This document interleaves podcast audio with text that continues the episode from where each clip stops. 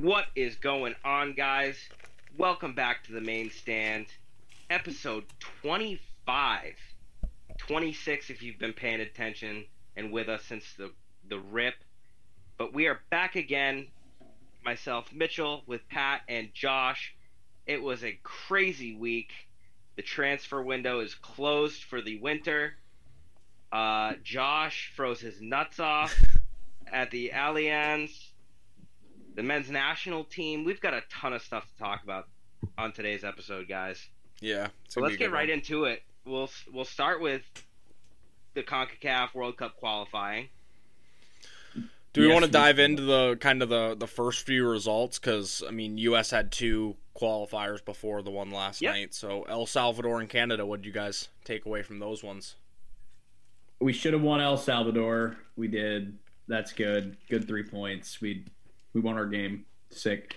Um, I didn't expect to beat Canada. Uh, my take on the Canada game was pretty simple. Uh, Canada had a game plan, and Canada stuck to their game plan. Uh, we did not have a game plan, thus could not break down Canada. Uh, I think that that game really just the Canada game in particular. I think really just kind of showed that Greg isn't the most tactically sound guy. Uh, And his co- his comments after the game made him made it seem like he wasn't even in tune with the side or watching the game. Those were I don't think- delusional, I don't man. think- I don't think that what he said was that. I mean, the physicality side, he was just a fucking liar.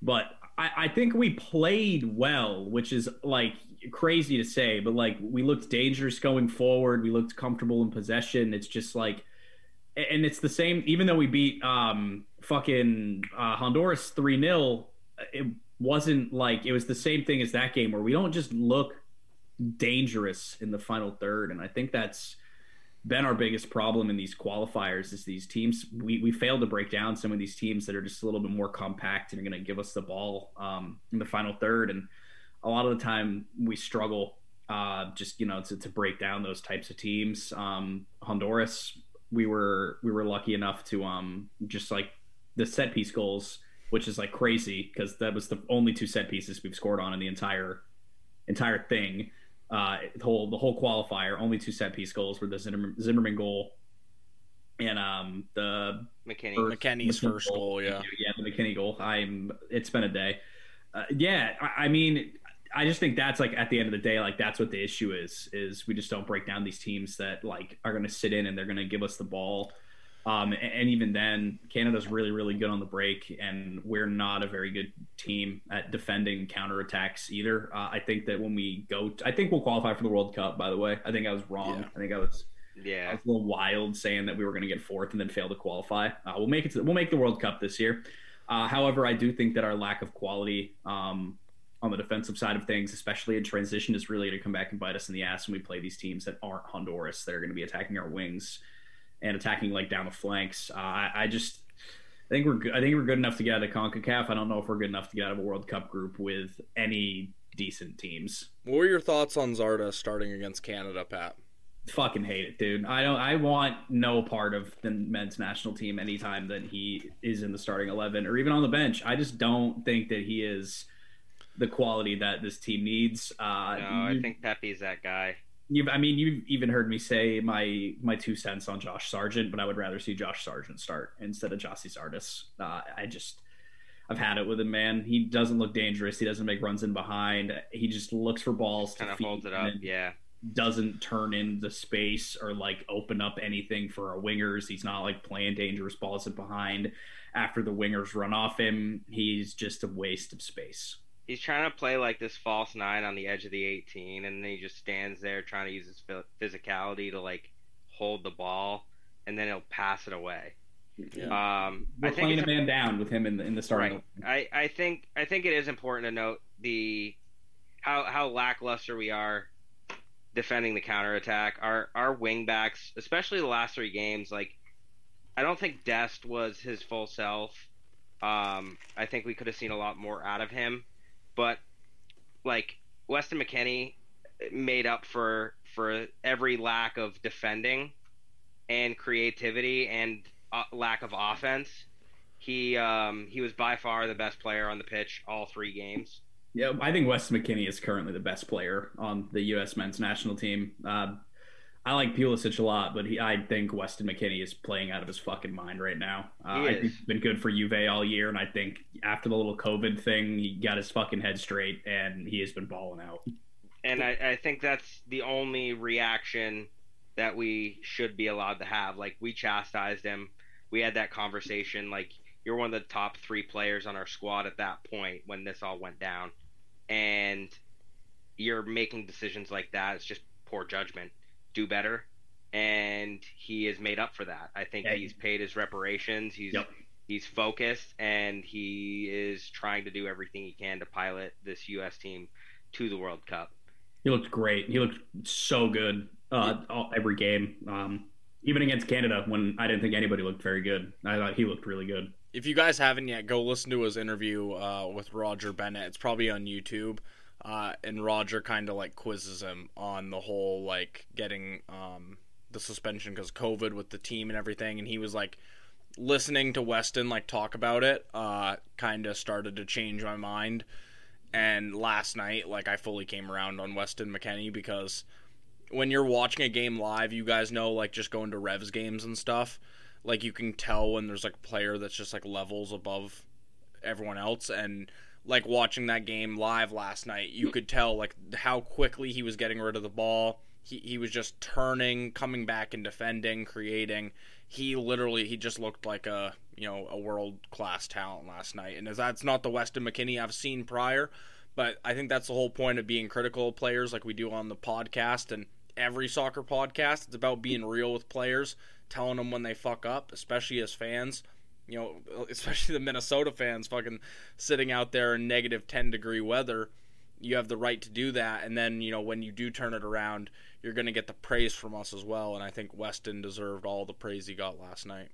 I do too, 100%. So, I think Josh, he's our best player. Yeah, yeah, for sure. Um, Josh, speaking of the temperatures last night, when I woke up to Twitter this morning, the amount of people that gave up on soccer as a whole on Twitter is unbelievable to me. I get that negative 10 with a wind chill is cold. But you had how many people there last night? 35,000? 30,000? 19K. 19K? Yeah, it's 20K? a pretty small stadium. It looked a lot bigger in the pictures, if I'm being honest. um, the first time you've heard that, I bet. the the blue check marks were out on Twitter. Listen, I know what Mitch is already gonna say. I I've been. If you guys have fucking saw my Twitter, I apologize. I've been in the comments like the past week, leading up to this, man. Like people were like just sharing wind chill advisories and like just completely inaccurate information. The wind chill advisories were for like forecasted at like 3 a.m. last night, not at game time. People were freaking out that putting players in this condition. And it was just the biggest crock of shit when our team goes to, to Mexico and all of those Central American countries and has to have to deal with like hot weather and humidity and shit. Dead middle of the summer, 90 degrees, 100% it, humidity dew point is much higher. Yeah. You're closer to the equator. There's elevation differences. Like when you look at this objectively, there is zero difference between putting players in sweltering heat and frigid cold. Exactly. Eh, I'm going to be the one to disagree here. Uh, heat stroke versus hypothermia. I get what you're saying. Let's just start with that. I get it. Um, however, here's my two cents. Those nations in particular that you're naming, the sweltering heat nations, when we go and play there, there is no other option when we go there. There is other options in the US. But while I understand that it's just like to say to use that specifically the oh we have to go play in 90 degree heat and all this humidity like come on you guys know that's bullshit. Can, can like, i ask you a question? in the states too. Like can i ask yes it can. need to schedule these games in minnesota in the middle of the winter. Like we have places like texas and southern california and arizona and florida that these games could hypothetically be scheduled in that will be like 70 and sunny, but instead we schedule them in the northern US. Why do we do that when we play these teams from South America? I So I'll, I'll tell you. shrug my shoulders, but to say that like that that to use that specific like the hot weather, like But- on, but guys, that- that's but no. shit. that's a I'm not. I'm shit. not using that argument. That is what the argument is, and that's But all I'm I'm saying it's a crock of shit. So so I will I will I have two points. First point is from a business perspective, they're coming back from Canada. Travel costs in a three day span. It is a lot cheaper to book a stadium closer to the border of Canada. Second, why is there no up outrage over playoff football games less than a week ago in similar conditions and nobody says shit? Or the That's NHL Winter Classic that was Or the Winter Classic. negative 10 in Minneapolis like 3 if, weeks if, ago. If I fans don't know. It's different sports. I'm not here to talk about that. Like, why is no one up in arms that people get CTE from playing football? It's a different sport. My thing, so my thing yesterday was I totally get what Pat's saying. Yes. Yeah, Berhalter fucking underestimated the weather completely. Uh, I thought I think the idea was like, okay, let's book it somewhere cold. I think there was like little to no research done about how actually cold it could be in the potential like Mhm. of a extreme winter storm. But the match was booked. Like it, you can't do anything about it. And all the f- blue check marks complaining on Twitter saying, you know, they were literally I said this in a tweet, they were manifesting a loss, all that negative energy and shit. I said I was going to bring the vibes, and I, I had to bring the vibes and turn things around for you know the U.S. men's national team, and and I did. And And frankly, my the country. yeah, honestly. But my second point is that it became a thing of like taking energy away from like the Minnesota fans going to the game when Minnesota fucking fully deserved that World Cup qualifier and all that shit of like it shouldn't be in Minnesota, it shouldn't be in Minnesota, it should be in Florida. Places that get a World Cup fucking qualifier every other year. That's just bullshit. You're just taking away you're taking something really special away from fans who sat 2 hours in a fucking freezing cold stadium to cheer the the US men's national team on for 90 minutes and you're like ruining it for them on social media. And that is just, you know, stupid. I can, to- I can totally get behind that. I think you're 100% right there. I think Minnesota deserves one. Do I think they deserve one in the middle of January?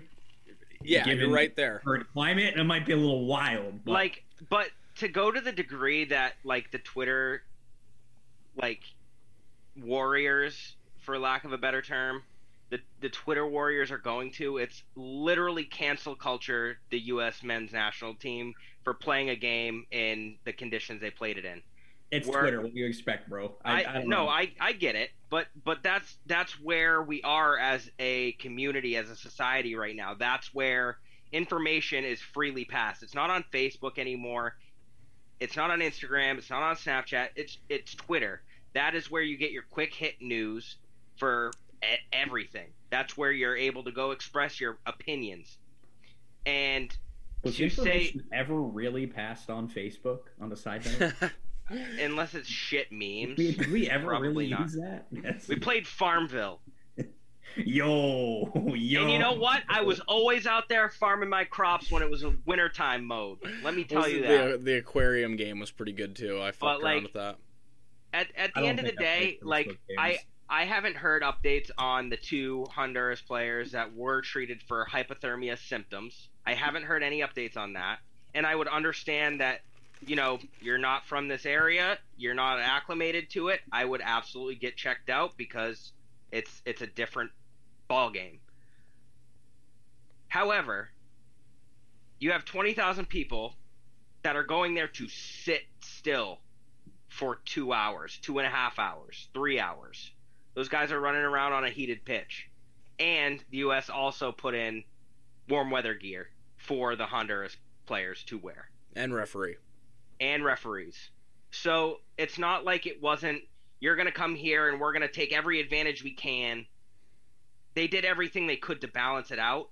And at the end of the day, those U.S. players are playing on the same field that the Honduras players are playing on.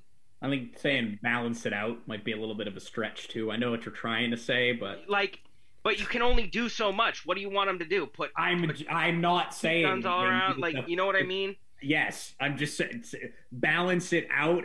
They scheduled a World Cup qualifier in fucking Minnesota in the middle of January. Yeah, Pat's right. Ultimately, it was bad planning. It was cold. I bad just wish people would stop complaining about it, especially last night. It was like, dude, we won the three points. Like, that guy just completely cucked me with the comment of two Honduras players are getting treated for hypothermia. I was at the game and didn't even know they got substituted. I think I was like getting a beer. Uh, and he hit me with that after the game, and I was like, dude, like, we just got three points. Like, I hope they're, I hope they get the treatment they need, but like, just accept some vibes and like have some fucking cheer in your life. I mean, yeah. At the end of the day, people are always going to be angry about shit. Um, I, I think Like if we had if we had the World Cup qualifier at Gillette Stadium instead of in Minnesota, is the conversation the same? Like uh, my only question at that point is why the fuck are we having a World Cup qualifier at Gillette Stadium? because it c- because it's a sixty five thousand seat venue. that was on the main stand's worst stadiums. So It is. I don't, they it's should terrible. should never be a, a, a game. They should never But- be a World Cup qualifier there. like you can move the game indoors you can move it anywhere you want to at the end of the day it, it was played where it was played the conditions were the conditions it's not like they knew a wind chill was coming through when they booked the stadium months in advance.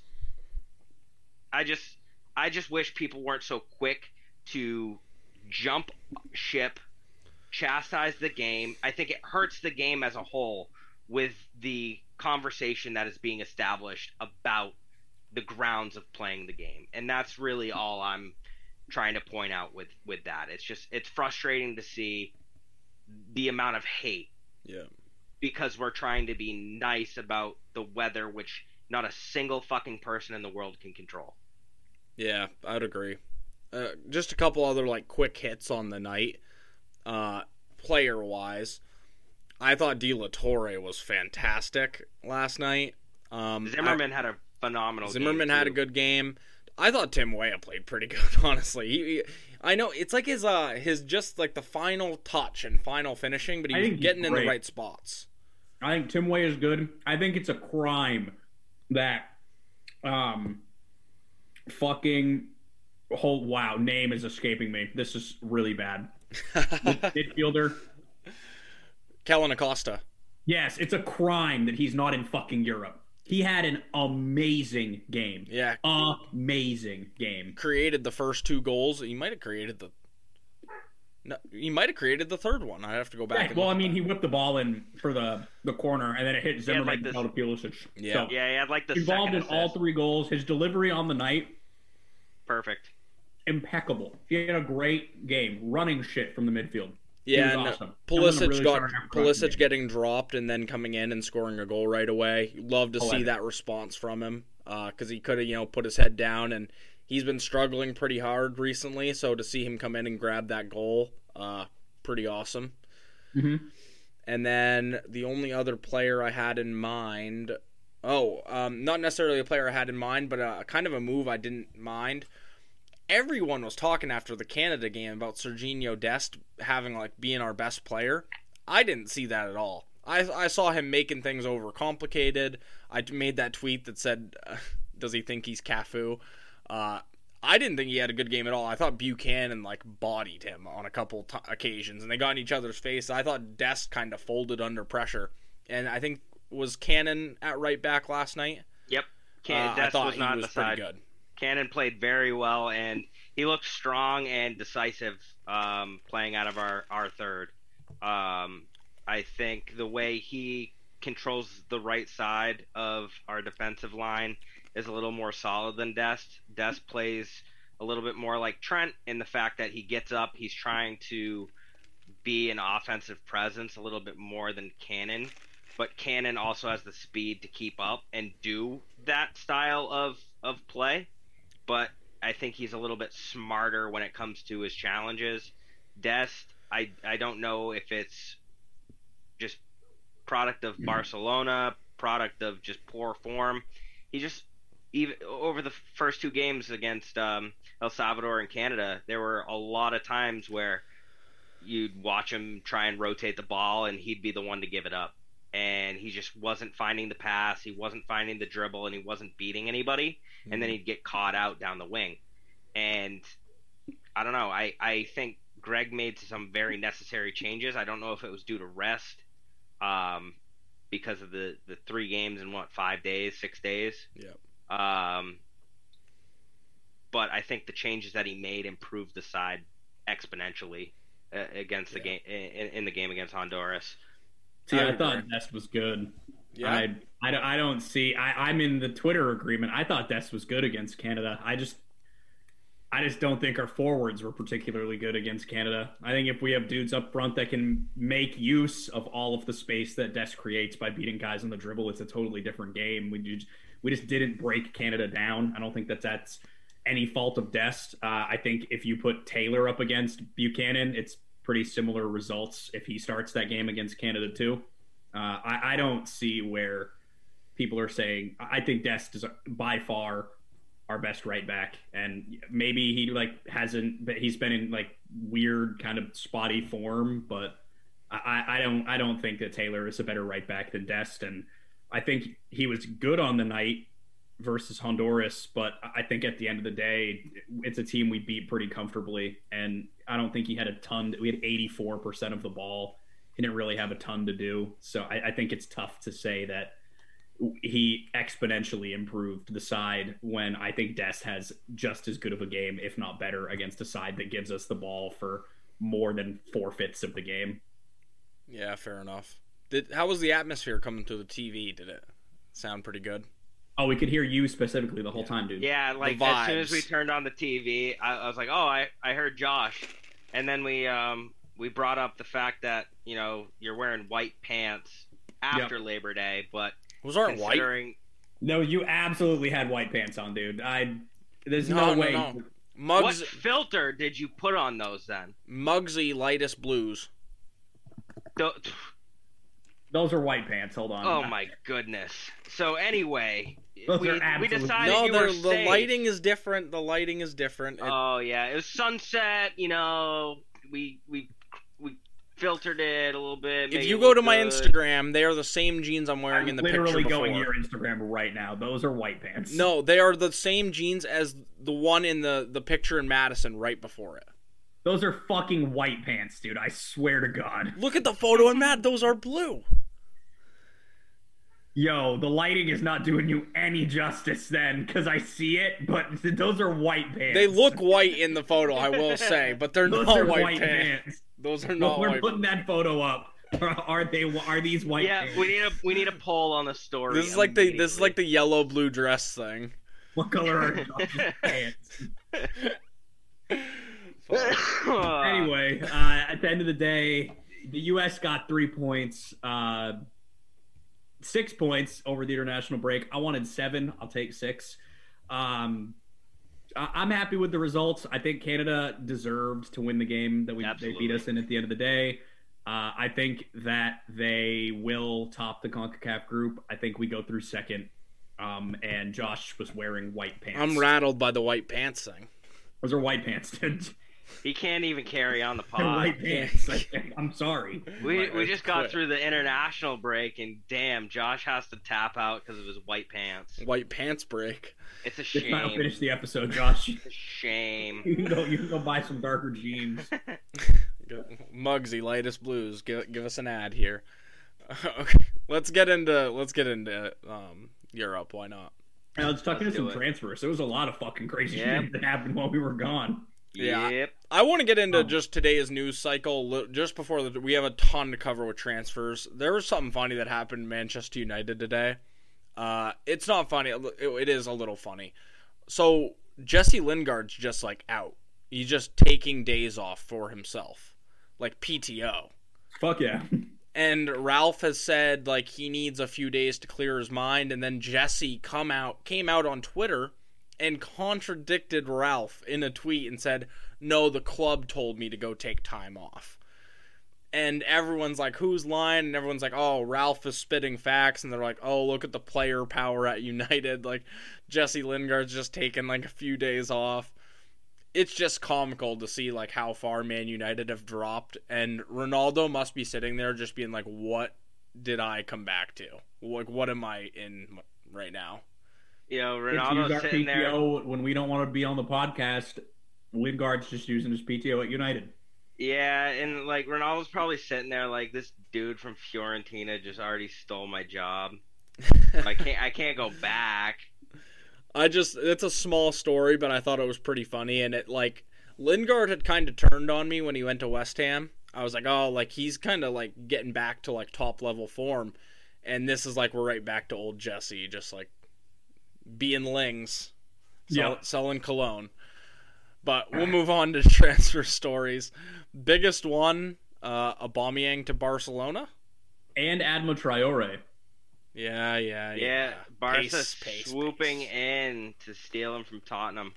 Um, the story behind Auba, just taking a trip out, see, seeing seeing what move he could he could uh, conjure up, and disguising it as a family vacation, not even telling Arsenal, and then the deal comes out a day and a half later. It's just it, it just kind of adds to that legacy that he's he's unfolded. Just like the, the goodbye to Arsenal fans just felt empty, and I feel like it's almost a relief for the Gunners to have him gone. If I had to uh, put myself in their shoes, um, just not a good spot uh, in the locker room for him, um, and was causing more issues than good. So um, maybe we'll have a, a resurgence at Barca, but I uh, I doubt it. Did you see today that it came out that Arsenal are still paying part of his wages until the summer? Ooh. Yes. That's brutal. If you look also, uh, all time cuck job. yeah, I was listening to Back Again the other day, and Troops gave out a list of all the players Arsenal have sold or have bought and then sold on freeze. It is mind boggling. Their net spend must be like the worst in the Premier League. They buy players, and literally more than half of them just go out on on freeze at, the end of their contracts. It's and then half half of those are captain, former captains. pretty much. It's it's crazy. And Aubameyang, I don't think he's going to have a career resurgence at Barcelona. I think he's kind of dusted. I just think his head is not in the space of like caring. I think Yeah. he could give fuck all. Yeah, and I, I like even with Adama going there, like they have Dest at right back right now. So is Auba playing on the right side when they kept Dembele?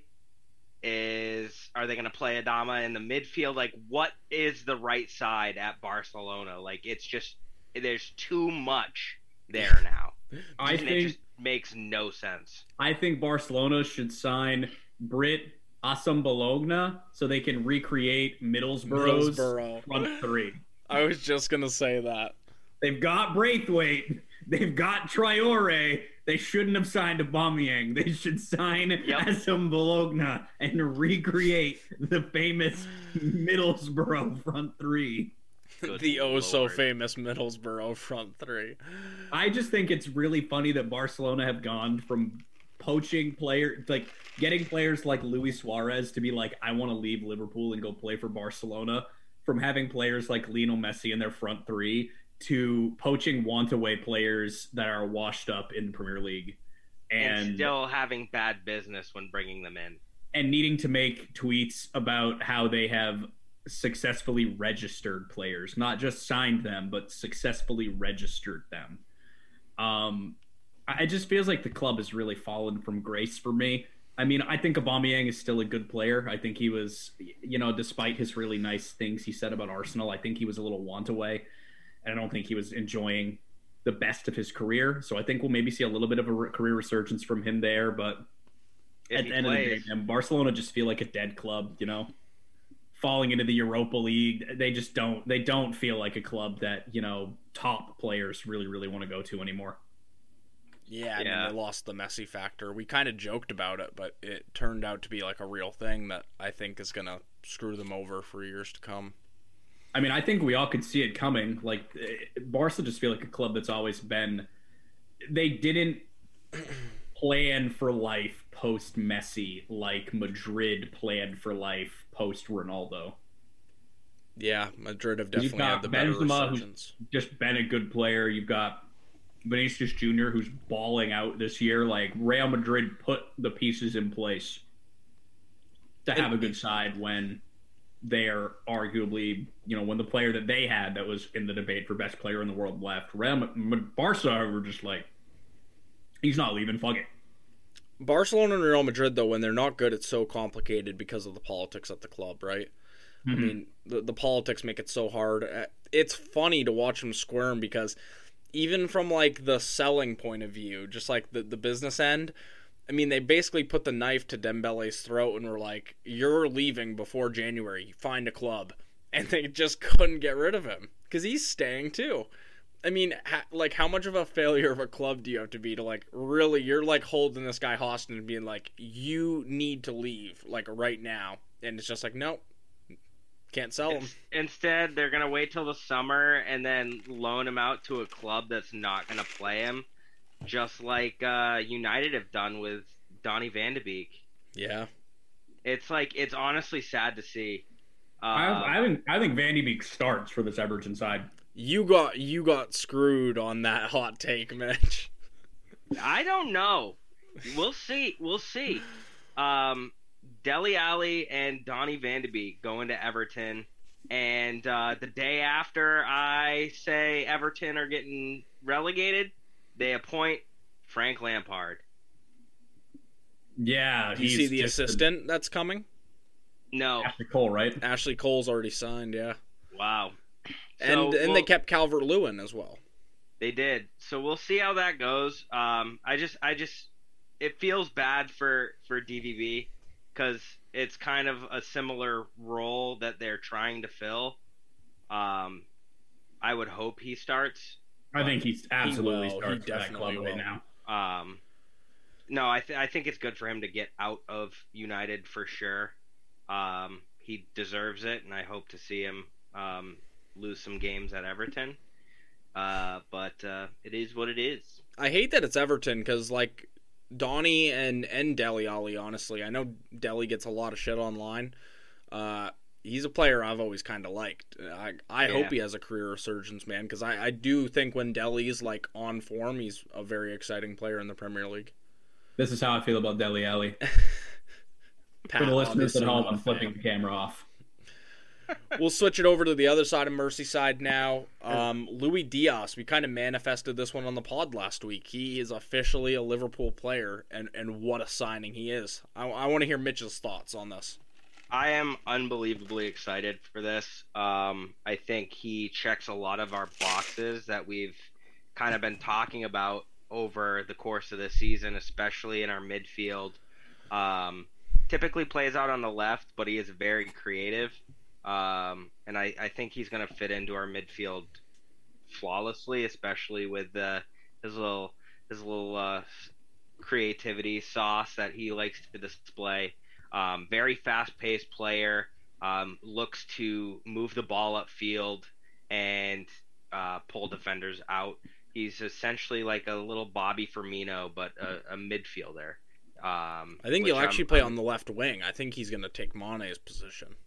You think so? Yeah, I do. Uh, I mean, that's where he plays for Colombia and he, Porto. he does play forward, yeah. So we'll um we'll see how we'll see how he transitions in. Obviously, the Liverpool curse of you know taking a year to to get your feet underneath you and then getting injured and then you'll debut really two and a half years after you sign. Um, I hope that doesn't happen. I hope he comes right in and is able to get some minutes and make an impact uh, because he's playing extremely well right now, um, especially for the Colombian side. Um, so I'm I'm really really excited to see Luis Diaz. Um, and then in in other news, I know you you were able to uh, go out on on reels and and you know really lay it on thick uh, with Liverpool getting their guy. But uh, no, I'm I'm excited for, for Diaz to come in and, and add some competition to uh, to the midfield uh, or or the forward position. Um, and then uh, I'm not totally gutted about the Carvalho deal not going through.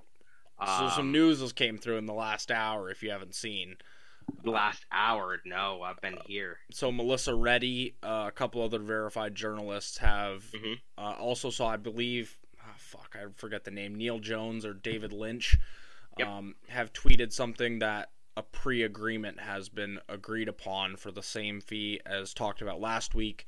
Um, and after another medical, he will be announced as a Liverpool player uh, for a pre-agreement for the summer. Kind of like Naby. Yep, exactly. And he's another really exciting one. I mean, 18, 19 years old, uh, Portuguese. I think he'll fit right into. He's kind of like the the Harvey Elliott mold. The last guy we you know got from Fulham worked out pretty good, uh, and I think he just adds that n- new level of uh, youth and depth. Uh, I'm really excited for it. I, not necessarily one that we really needed. I think Diaz was more of that guy, as like Mane's kind of slowed down a little bit this year. But Carvalho is definitely one that's going to come in and learn, and uh, I think next year you'll you know probably play 15, 20 games or so, and hopefully make some uh, pretty big impact. Yeah, I definitely, I definitely see him being a huge asset to us when it comes um, off off cup time when we're playing in the Soda Cup and the FA Cup stuff like that. Um, but he's a lifelong Liverpool supporter. Reminds me a lot of a, a young Coutinho and the very shifty, uh, shifty on the ball, drop a shoulder, tu tuck inside, and then try and rip a shot from from the top of the box. Um, he's uh he's shifty and and he shows a lot of promise for his age. So, uh, no shout out shout out Steve, resident Fulham fan. Uh, we'll we'll gladly take him off your hands. We had a we had a good transfer window. I think Nat Phillips went out to loan on Bournemouth. Um, Yep. Nico Williams went on loan to Fulham. So a few players out on loan, no significant sales. I think. And I we'll think do- those are two players that will really really benefit from a loan deal right now, just getting regular minutes and helping further improve them. I'll be um, honest. I think Nat deserved a Premier League move. I, I do too. Um, but he's gonna go and, and be the guy The cherries. He's going. is uh is Wilson still there? Harry Wilson is at Fulham. Harry So- Wilson's at Fulham. Yep. So wh- what are we doing? Are we just is is Fulham the new Liverpool academy? No, I think. Um. Oh, well, I don't know why I just like completely blanked. Our new academy is not in um, not in England. It's not Leipzig. I don't know why I'm blanking on that completely. Unfortunate. I Anyway. have no idea. In I other news, I you had, guys had a great window. You uh, made a lot of good signings. You didn't have any major exits. No. No You know who had some fucking major exits? Austin Farwell. Tottenham. Um, He might need some extra fan therapy, honestly. I mean, they signed Bentancur and Kulusevski, so fair. But losing Lo Celso and Dombele back to the club you bought him from, Gil and Dele Alli in one window. It's tough. An off window too. I mean, the guys didn't want to be there. I feel like at the end of the day, and Dombele had felt want away, but and having a, a, a shift at the at the managerial um, helm, I think that plays a lot into it too. Like he's gonna want something completely different than what's been established there. yeah, I think last few Bentancur years. fits the Conte mold a little bit more Yes. than guys like Ndombele or Lo Celso. But uh, obviously, gutting for for the the Spurs fans who have supported these guys for years. I don't know if it's actually gutting. I mean, Lo Celso was all right, and Dombele felt like he never really lived up to his potential. Uh, Dele Alli, I think, is Alli, yeah, Alli probably feels a little painful to see leave just because you know he's been with the club his literally his entire. It feels like he's fucking forty and he's like twenty five. Seven senior years. Yeah, it, it feels like he's ancient and he's been there just since he was like eighteen. So, I mean, but at the same time, I think they're bringing in two guys, like I mentioned, who kind of fit the Conte mold a little bit better, who are gonna Mhm. you know put in those shifts that Antonio Conte is expecting out of his central midfielders. So I don't think it's terrible. Um, and uh, Mbappe has made a decision, fellas. Apparently, he has pledged his future to Real Madrid. We knew it was coming. Go get him. I don't think we're surprised. Um,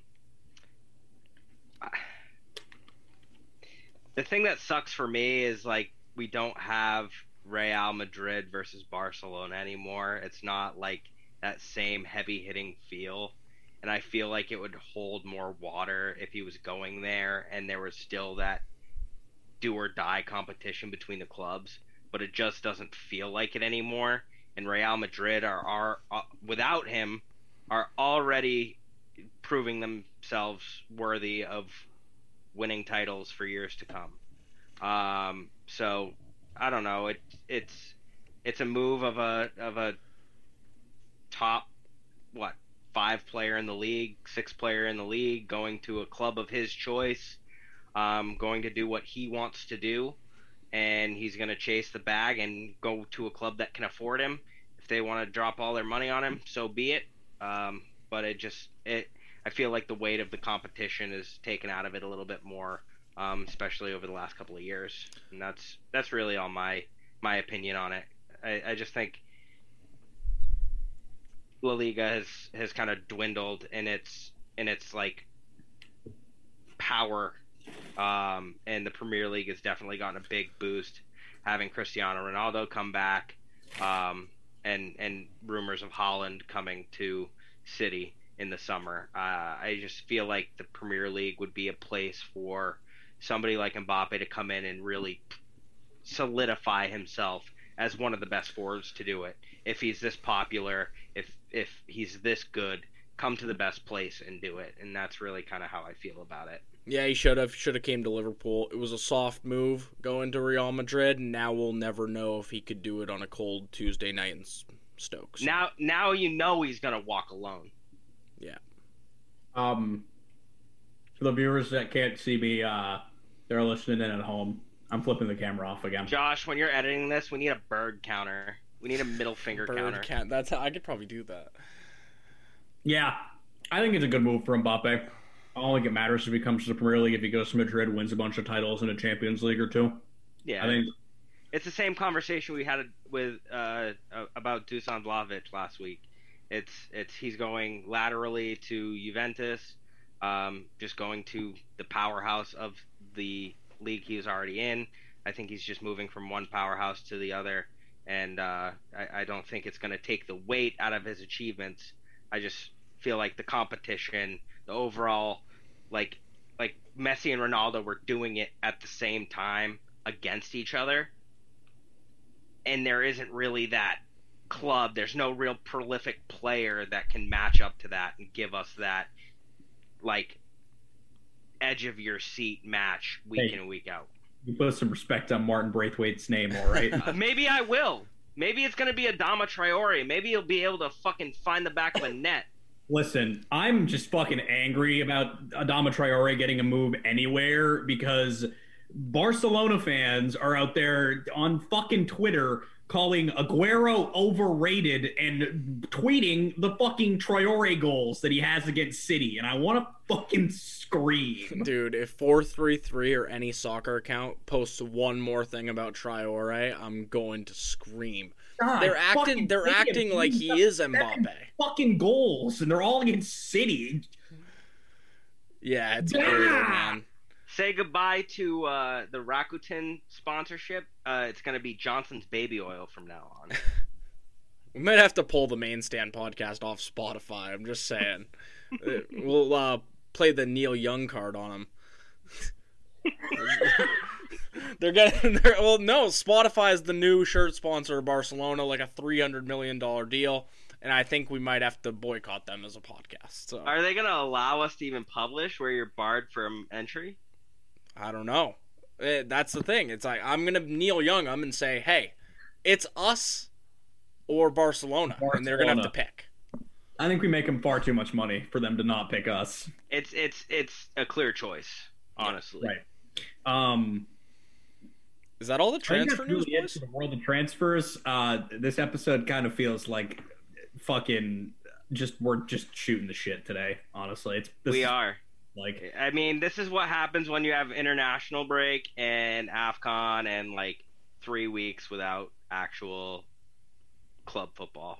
yeah, no club football's a little tough, but there's still some fun stuff to be had. Uh, for sure. example, Afcon final. Who you guys got? Uh, Senegal. After- After today's match, I think I have to go with Senegal. Egypt, looked ragged, man. They played 100 and Egypt looked so dead today. they uh, played, they've gone to penalties like three games in a row. Nil nil all the way through 120 minutes of football, and uh, Egypt's keeper stood on his head, saved two out of three pens, and put him on to the finals. Um, I just think Senegal, they'll have the rest. They have um, been netting a few more goals than Egypt have, and I think they just look a little bit more well oiled. Cameroon definitely put the uh, the piss to Egypt today. I think Cameroon definitely deserved to win that in regular time. Um, Salah was pretty non-existent. Um, uh, Muhammad put a fucking beautiful ball in. There were three Egypt shirts within the six. It split all three of them. It was ju- it was like it was like a it was like a typical Trent cross into the box, and like jump ball. Three white shirts, one green shirt, and the keeper, and nobody could get it knotted on on net. Um, and after that, I was just like, I honestly thought Cameroon was going to go right to penalties and just waste Egypt. I like, I had no faith in them after watching them for 120 minutes. You see that Aboubakar's comments before the game on Salah? Yeah, Aboubakar, he took the first penalty, and I was saying some very mean things in my head. It's just disrespectful. I, like, I get it's Afcon, I get it's like do or die. You're you're you're going out and fighting for your country to win a trophy, but to disrespect the best player in football right now, like he did, and then yes, Salah didn't show up today, but Egypt's on. Uh, but they'll also be playing in the final without a manager. Yeah, Because- that's insane. Uh, I I cannot pronounce his name. He uh, he got a red card for dissent.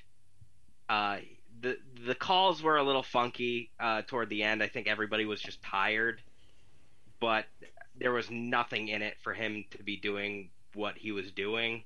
Um, I think it just put Egypt in a very vulnerable position, trying to go into the finals, and um, they have a they have what a week to work on it and figure things out. But it uh, Is the fi- just- isn't the final Saturday? Is it Saturday? I thought it was like really soon. I I could thought be it was wrong. next Saturday. It is Sunday, February sixth. Oh shit, we Sunday. got three days. Never So, fucking mind. Sene- yeah, Senegal, by I a think, is- Senegal are just the deeper team in my opinion. I think they just Yep. have more talent. Uh, the money line too. You can bet Sen- Senegal money line plus one twenty five. Egypt was like plus three hundred. So Senegal is like quite favored in this game. Uh, I think it has good value too. So besides that, it's an FA Cup weekend, guys. Of- Yeah, still don't get league football, but yeah, uh, I know. We get some games though. Start off Liverpool Cardiff. I think this one will be easy for Liverpool. I think Harvey Elliott set to make his return. I am so fucking excited.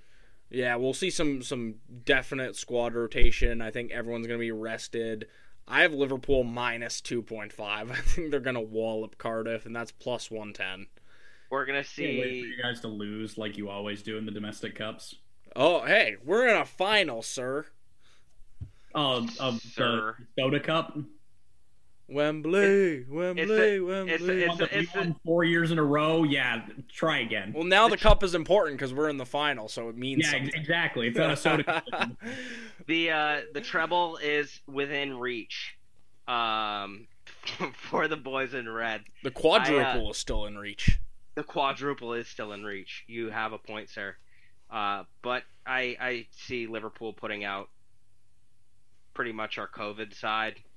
Um, we're gonna see Tsimikas, we're gonna see Kelleher, we're gonna see Konate. I would imagine. Maybe We'll Joey.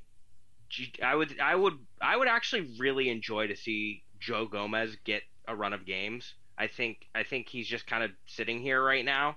Um, Put Joe out on the right because uh, we don't have a right back anymore besides Trent. true, true. Nico is gone. I was Um, about to try to take the piss about Cardiff being in really good form and could give Liverpool a run for their money, but they're in twentieth place. and it's- yeah, no, they're gonna get shit stomped I mean, by our twelve they're year gonna olds. get the shit kicked out of them. I mean, it's barely over a hundred odds. Like it's only plus one ten for Liverpool to win by three. oh wait, no, hang on, hang on. Manchester City loanee Tommy Doyle is about to mm, rip you guys. Okay, okay, Tommy okay. Doyle. I'm so sick of you. Tommy going Doyle into your sounds like a character in Home Alone. Hey, Tommy he's Doyle. good. I rate. I think Tommy Doyle is a good player. I don't think he's got a place in the Man City first team in the long run, but I think he's a good player. Staying in Merseyside, Everton, Brentford. Uh, hard to pick a winner in this one, in my opinion, but I do think there's goals. Everton, obviously, with a few new signings. Brentford, we didn't even talk about this. Christian Eriksen. Uh, Yeah, I think this one's going to have goals in it. I have over 2.5, uh, plus 100. Very good odds. I dig it. I'm taking Brentford in this matchup, honestly, though. Yeah? I think with all the the new additions, there's definitely going to be some kinks to iron out. It's not like Frank Lampard found all of his success at Chelsea um, as a manager. Uh, let me let me just let me just put that there. Yeah, Frank Uh, Lampard didn't win shit at Chelsea. yeah, guys. no, he was dog shit. Don't rate him whatsoever. No, I uh, I just I I think where he left off and what he's coming into is a huge huge ask. And yes, he went out and got a couple of new new faces. Um, but I, I do think there are going to be some growing pains still, and I, I expect to see Brentford capitalize on that. Yep. Are you excited for when Liverpool gets Everton in the derby? The the I'm Frank so Lampard chants. Fucking We'll beat you at home. We'll beat you away. I love we that get chant. to, and You it's against Frank Everton. Lampard's gonna fucking cuss out Jurgen Klopp again. That's that's his biggest accomplishment on his CV. So probably. Anyway, I Yeah, That- no, that Brent. video made me really happy. It was really funny. Nottingham Leicester. This is an interesting one, I guess. I don't know how the Leicester money line's on, only plus 105. Plus plus Nottingham are odds. they're playing really well this year, aren't they? They're top of the championship. No, they're and they haven't- knocked out Arsenal. They're top of the Yeah. championship. Are they? Am I tripping? Or are am, I think I might be tripping. I think you No, they're, are. they're an eight. They're an eight. My bad. I'm sorry. I, I was thinking. Top of the league. I was thinking the other team with red. Sorry. Sorry. No, you're Boom. good. You're good. No, but they, they, they have been putting up uh, inspiring performances. Do I think they're going to go out and get a, a result again against a uh, arrested Leicester? I don't believe they will, but they are the team that has effectively knocked Arsenal on their ass for the rest of the year. So Yeah, that's true. Nottingham beat him and then they fucking fell apart. That's true. Leicester are the defending FA Cup champions, so I'll ride with them. Tottenham and Brighton's the next one. Uh, Tottenham, I think, just lost so much. I think I feel like they don't have anything like to really look forward to in the second half of the season. So I have Brighton plus, uh, plus a half. So uh, basically a draw or a win for Brighton, um, and that's minus one ten. That's actually a favored result, which is kind of crazy. Uh, I don't know. Bright- I I want to ag- I want to agree with you, Josh, but at the same time, the FA Cup feels like all Tottenham have to fucking play for. That's true, and I'm pretty sure Tottenham and Brighton played not that long ago, and I took Brighton, and I think Tottenham won like easily. I guess we'll see. The losses will probably play a part. Uh, who knows? I don't know. Conte feels like a good cup manager, so That's true. this one I feel like can go really either way. Brighton. I mean, this is literally the only trophy both of these teams really have to play for this year. So yeah. And that's basically all the significant cup matches this weekend. Uh, one game in Spain to look forward to: Barcelona versus Atletico. Um, they're on very similar form. Obviously, both teams are rested. I have the Atleti draw no bet plus 120, which I think is great um, odds. Even if this one ends up as a draw, you get your money back, and I think Atletico probably have the better chance of winning. Uh, but Yeah, I think Atleti will probably be the walk away with three points from this one. I just think Barca suck. Barca, I don't think they're going to get their new players involved quite yet either. So Yeah, Adama Traore will really make a big difference against that deep block. very good. he loves space on the ball, doesn't he? And then the two German games, uh, Dortmund Leverkusen. That's probably a, a pretty good game. I have both teams to score um, and no draw. So one team has to win and both teams have to score, and that's minus 115. Dortmund Leverkusen just screams goals. So it's kind of Yeah, it thinking feels like I'll that. ride with that. Yep, I'm with it. Florian Wirtz, definitely one to, to watch out for. Uh, and Bayern Leipzig, that that's the big one. I have over 3.5, uh, minus 105, so pretty good odds on that. Then Bayern well rested. Uh, hard to see them not bagging a few, and I think the last time they played it was like four to one. So Yeah, and I think that Leipzig aren't doing the best No. this year.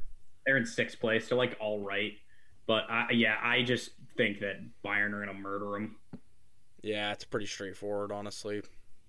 Sad the Bundesliga shakes out that way most weeks, but it is. What I mean, it there, is. there if there's only there's six points at the top. It's the if you guys win your games in hand, the Bundesliga and the Premier League look exactly the same. No, that's true, but it's I don't know, when you're betting on the Bundesliga every single week it's Bayern minus 300 to win. Like it's just like it's not even fun to look at the odds. Premier League at least it's a little bit closer every week. Yeah, it's fair. That's very very fair. But So- that that wraps so- oh, go ahead, Mitch. Uh, I, I I have a forecast for you. Oh no. Yeah, cloudy with a chance of eighth place. You fuck. So so this week, after losing our Wonder Boy, the clouds have settled over the Violas. Uh, however, this weekend, Fiorentina will be matching up against Lazio. They are tied for seventh right now. Fiorentina has a game in hand, by the way. And they are unbeaten at home in their last seven, winning six of them. Now, What was Vlahovic score in those six? he only had a brace in one of them. That's it. That is it. All right. All right. He was out no with way in hell they're beating Lazio. Lazio's going to outrun their midfield like insane. So, so I do think Lazio are going to come out swinging, and Lazio have won six of their last eight league matchups with Fiorentina. However, with the game in hand, and I think a lot of eyes on Fiorentina with Vlahovic out, there's going to be some competition within the squad to be the next man up. They are going to want to go out and prove that they don't need one player to be successful. I have Fiorentina drawing Lazio in this match 2 2. Nope, they're losing. I think Shut they're going to lose mouth. too. I don't want to do- drag on about irrelevant things, but Ah, dude, it's it's not irrelevant. We're No, no, no, no, tied no. for seventh. No, no, no, no, no. No, I'm not saying what you said. I'm saying I, I'll make this point short. Uh, just on the topic of Lazio, isn't it insane to see the career Lucas Leiva has had that he's just like starting still week in week out for like a, a top Italian team? What's he? Fifty three. He mu- he's probably older than Tom Brady at least. it's incredible, but I, I think uh, Lazio will beat Fiorentina. Their midfield's pretty good. Yes, they uh, they do have a very solid uh, midfield and uh, Immobile. Uh, so true, they too. they do have they do have a striker. So God, he is old. He's 35. Who? Leiva. Yeah, I he's mean, only dude, he thirty five. I thought he would have been older too. I thought he was like 38. Yo, you guys want to watch his skills, passes, and tackles with me after this? Uh, after we get off this episode. we might have to tuck into that. Like there might be some spicy shit in there. It's eight minutes and 26 seconds, and he's Exactly. had a 20 year career. Point proven. I But think that that wraps, wraps. it up for the Fiorentina forecast. It's it's cloudy, but uh, we're still hoping for a sunny day here shortly. Cloudy with a chance of eighth place. Nah. I think that Top wraps six. up the podcast for this week. Do you guys have anything else? Nah. I don't think so. Uh, up the Reds. It wasn't that cold. The men's national team are going to the World Cup, and Man City are signing Haaland this summer. and one more crazy thing. Um, Fiorentina are gonna just win the Serie A because you guys are being dicks. Oh, Ivan Toney. Fuck Brentford. Yo. Oh yeah. Oh my god. We What had a guy. week. We had a week, and they they're like obviously, it just there's just a tough week. Things that happen on boats in Dubai. What what can I say? God, I love it here. If you haven't yet, subscribe to the podcast, like and share it with your friends. Uh, that's all I have, guys. Uh, when when can we expect the vlog? The vlog is coming this weekend. It'll be out this weekend. Hell Sounds yeah, fucking right. Good. Love to hear it. Like the thing, share the thing. We will see you next week. Thanks for tuning into Deuces. the main stand. Bye.